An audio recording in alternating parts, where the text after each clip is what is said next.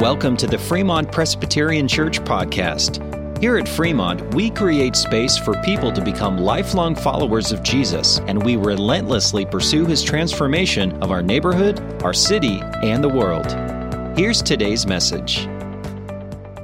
Before I read our text today, something happened over the weekend, not a disastrous thing. It was one of those things that just made me think and reflect. And it was this past Friday afternoon, I was picking up 30 sandwiches from Jersey Mike's Deli to take up to the junior hires who had been at camp about an hour away all week. It was my job to bring our big van and 30 sandwiches to these hungry junior hires. And while I was there waiting for the sandwiches, I ran into a mother with her two sons. They were friends of my youngest son, and we began chatting. And the mom began to tell me that her two sons had just been to their first ever Catholic memorial service. And we chatted a little bit about that. And she said, my sons did really, really well. And I said, well, I know sometimes those can be long affairs. And turned to the kids and said, great job at doing so well. But then she felt like, I could tell she felt like she needed to say something else to me. She knows what I do. And then she said, the son that's my son's friend, was wearing a black Guns N' Roses t-shirt. And she made it a point to say to me, oh, my son did not wear this to the funeral, just so you know. He changed in the car. I didn't want you to think that he wore it to the funeral. And I told her, I said, I actually didn't even think about it, and I love Guns N' Roses, and we laughed. But afterward, I wondered about that experience. What is it about my role that makes people do that kind of thing? And what does it say about what they think God really cares about? Did God come to make sure that we wear the right things in the right places? The other experience that you can imagine I often have is that it makes me wonder, did God come to make sure that we don't swear or curse in front of priests or pastors? That's the other experience I have quite a bit. And it brings up the question, why did Jesus come? And what would you say if someone asked you? What was his purpose? What was his mission? What was his why? Why did he come? So with that in mind, I invite you to turn in your Bibles, if you wish to read along, to Luke chapter 4. Luke chapter 4, verses 16 through 21. And it reads like this. Jesus went to Nazareth, where he had been brought up, and on the Sabbath day, he went into the synagogue, as was his custom. He stood up to read, and the scroll of the prophet Isaiah was handed to him. Unrolling it, he found the place where it is written, "The Spirit of the Lord is on me, because he has anointed me to proclaim good news to the poor. He has sent me to proclaim freedom for the prisoners and recovery of sight for the blind, to set the oppressed free, to proclaim the year of the Lord's favor." And then he rolled up the scroll, gave it back to the attendant, and sat down. The eyes of everyone in the synagogue were fastened on him, and he began by saying to them, "Today, this scripture is fulfilled in your hearing." This is the word of the Lord, and thanks be to God. So why did Jesus come? What was his purpose? What was his mission? If we take this passage as instructive for us to teach us about why he came, We see that there are three different words that are used. The key to Jesus' mission and purpose was to proclaim, preach, or tell. And we have to understand that integral is the proclamation of good news to Jesus' mission, because a different message had been told. A different message had been received by the people that were living in the time of Jesus.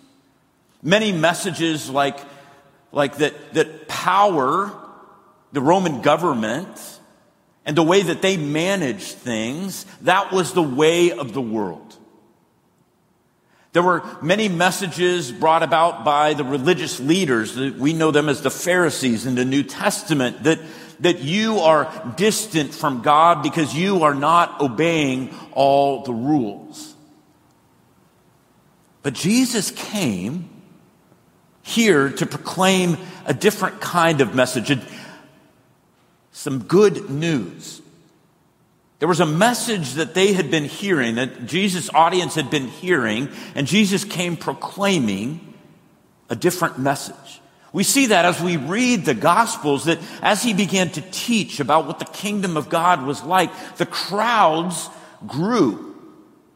And they were amazed at his teaching, it said, because he taught differently than others, as one who had true authority or true power. And friends, we have to understand there's a message. There are messages that you and I are bombarded with all the time. Internal ones that we carry with us from our childhood, that messages that are piled on top of today through different messages within our culture and media. And so Jesus now also comes to tell us there's a different message, a new announcement, which is actually an old announcement because he first made it thousands of years ago. Now, it was a common thing in the days of Jesus, when there was a transition of kingdoms, there was a transition time in which the new king and the new kingdom didn't often make it to the farthest reaches of that part of the kingdom until a messenger actually came to bring it.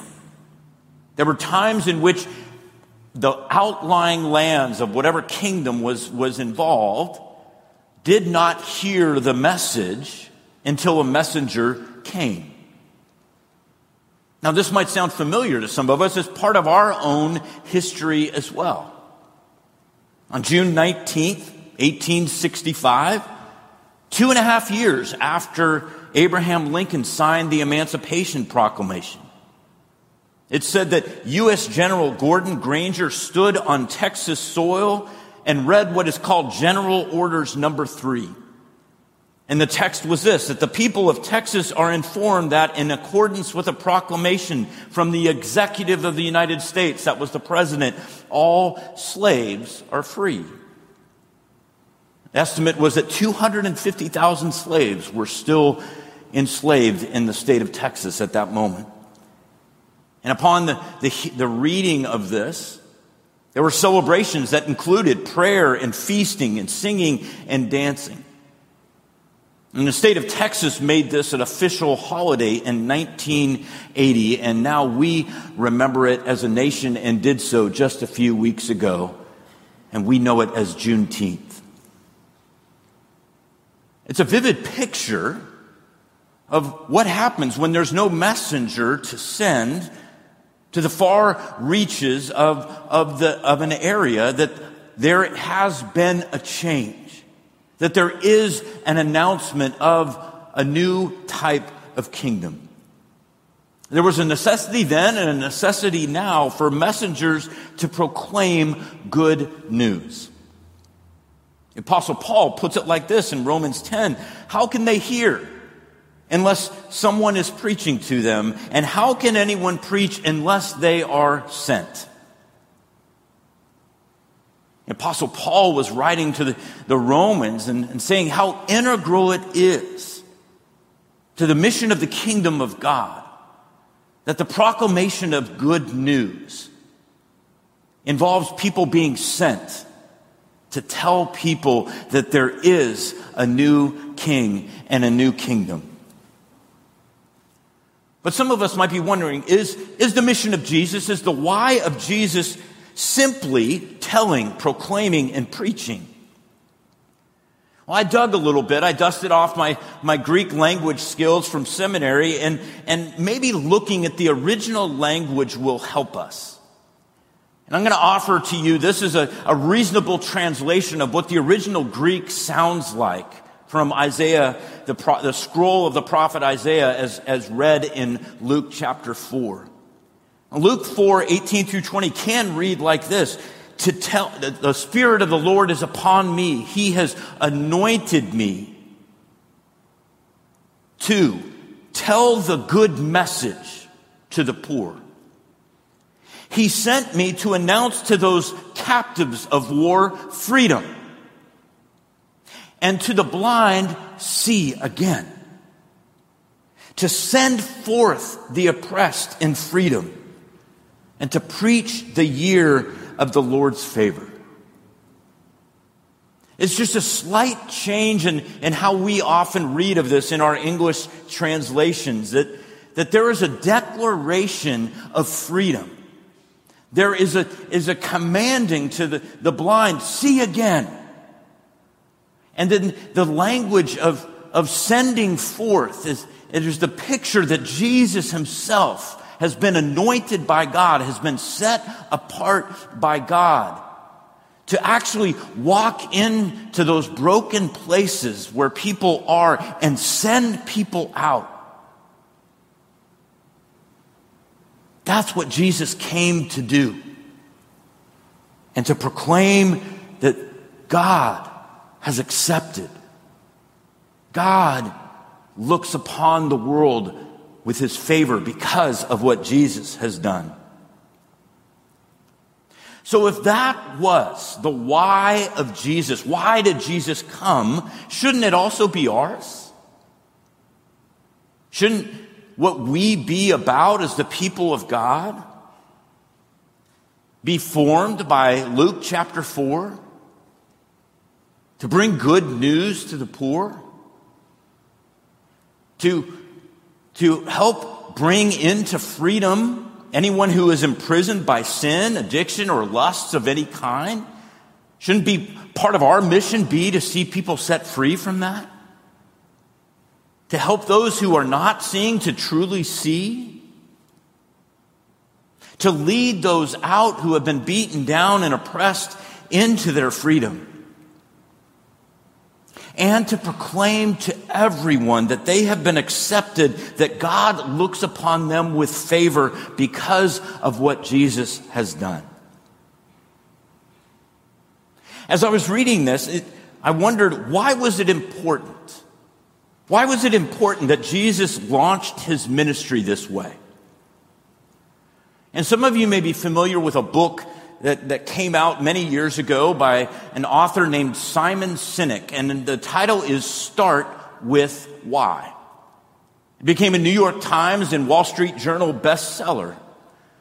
And the book is based on a theory that humans, all of us, are drawn to the pursuit of meaning. We do want to know why something matters.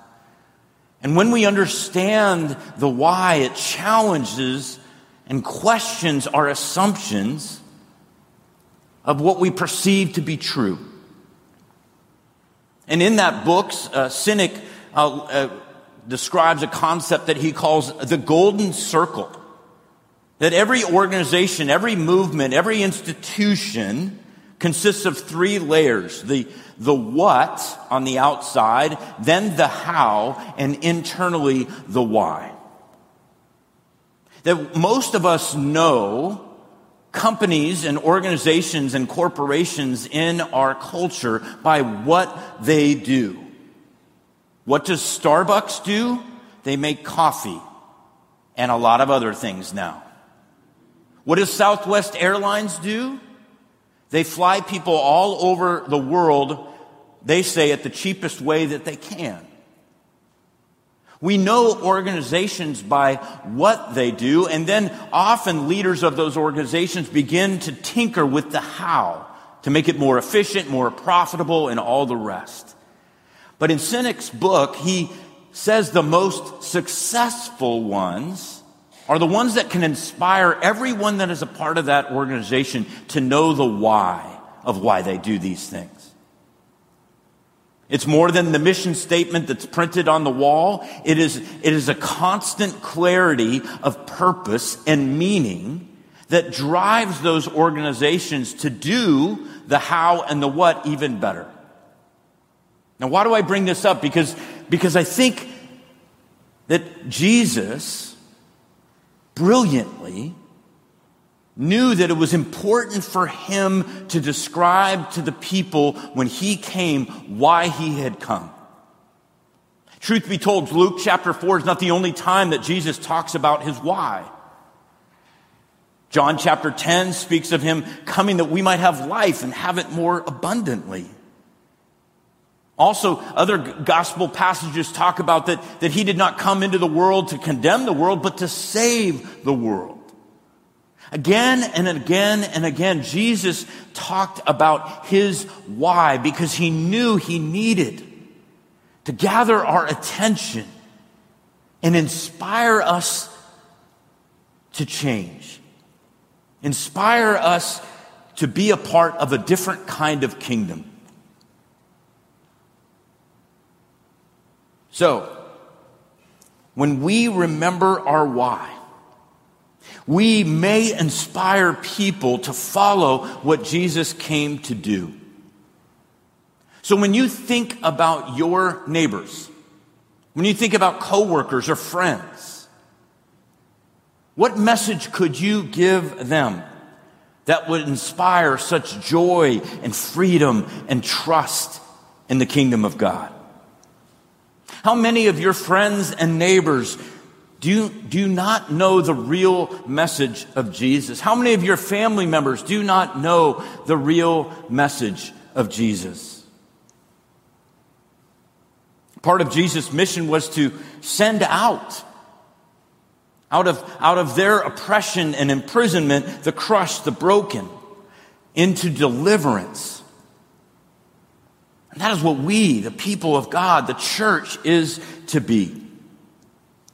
Because we too are those, when we reflect on it, we too are the ones that have been broken, the ones crushed by the weight of our own failures and sins and mistakes. We are the ones who have no strength in and of ourselves. And we have come to understand, all of us that have trusted in Jesus, that our Savior, our rescuer, sends us out in forgiveness and deliverance. Finally, Jesus said his why was to proclaim the year of the Lord as acceptable. This word dekton, to proclaim the year of the Lord's favor, can be translated acceptable or favorable. And the word is particularly used in terms of worship sacrifice. And the dekton sacrifice is the one that receives the divine approval. And as I was thinking about that, I had this image of like when a child brings their art project to a parent. Or on Mother's Day or Father's Day, the homemade gift that inevitably we all will keep. Even though it might not be the prettiest and it might be a mush of colors that all the colors have been mixed together and so it's that gray-brown. And yet when we receive it, we look upon our child that has given it to us and said, we love this. That's the image that I have is of this idea that what Jesus came to proclaim using the words of the prophet Isaiah is that, no, this is the year in which the Lord says, oh, I love this. Oh, I love you. You need to know because I have sent my son for you. Friends, we are like that broken art project being handed to our Father. And it's only through what Jesus has done for us that we are now looked upon as beautiful in the eyes of God. Despite our brokenness, despite our failures, despite the things that we have left undone, we have been accepted by God. Jesus' only comment that day, it was, "Today this scripture is fulfilled, completed in your hearing." Meaning, I have done this. And today, as we gather around this table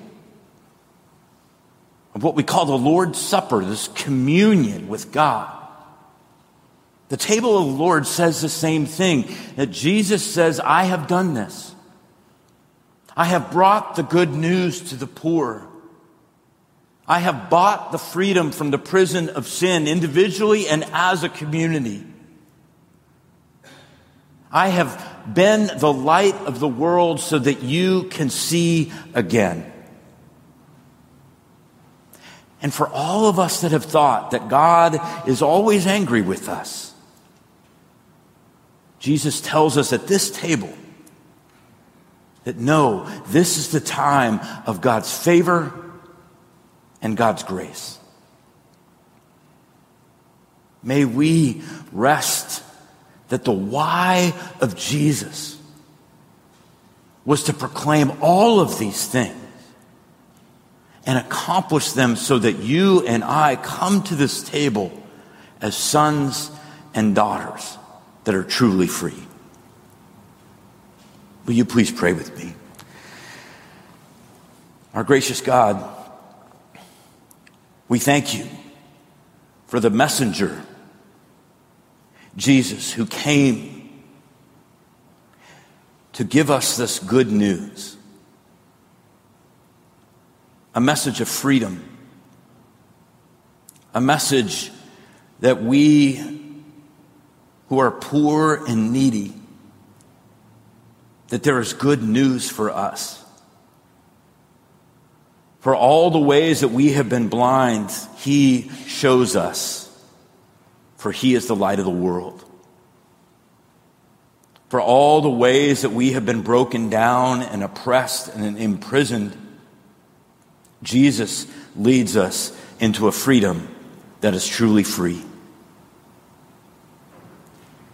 And so, Lord, we humbly come to this table today, still recognizing and admitting our need of you.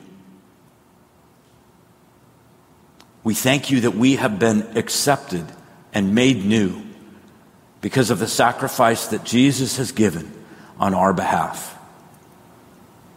And so now we come with grateful hearts. In Jesus' name, amen. You've been listening to the Fremont Presbyterian Church podcast. For more information about our church, visit fremontpres.org. We'd love for you to join us on Sunday mornings. Our service times are 9 a.m. in the sanctuary for classic worship and 10:30 a.m. in the Community Life Center for modern worship. You can catch the live stream of both services at fremontpress.org. Don't forget to subscribe to this podcast to get the latest episode each week. Thanks for listening.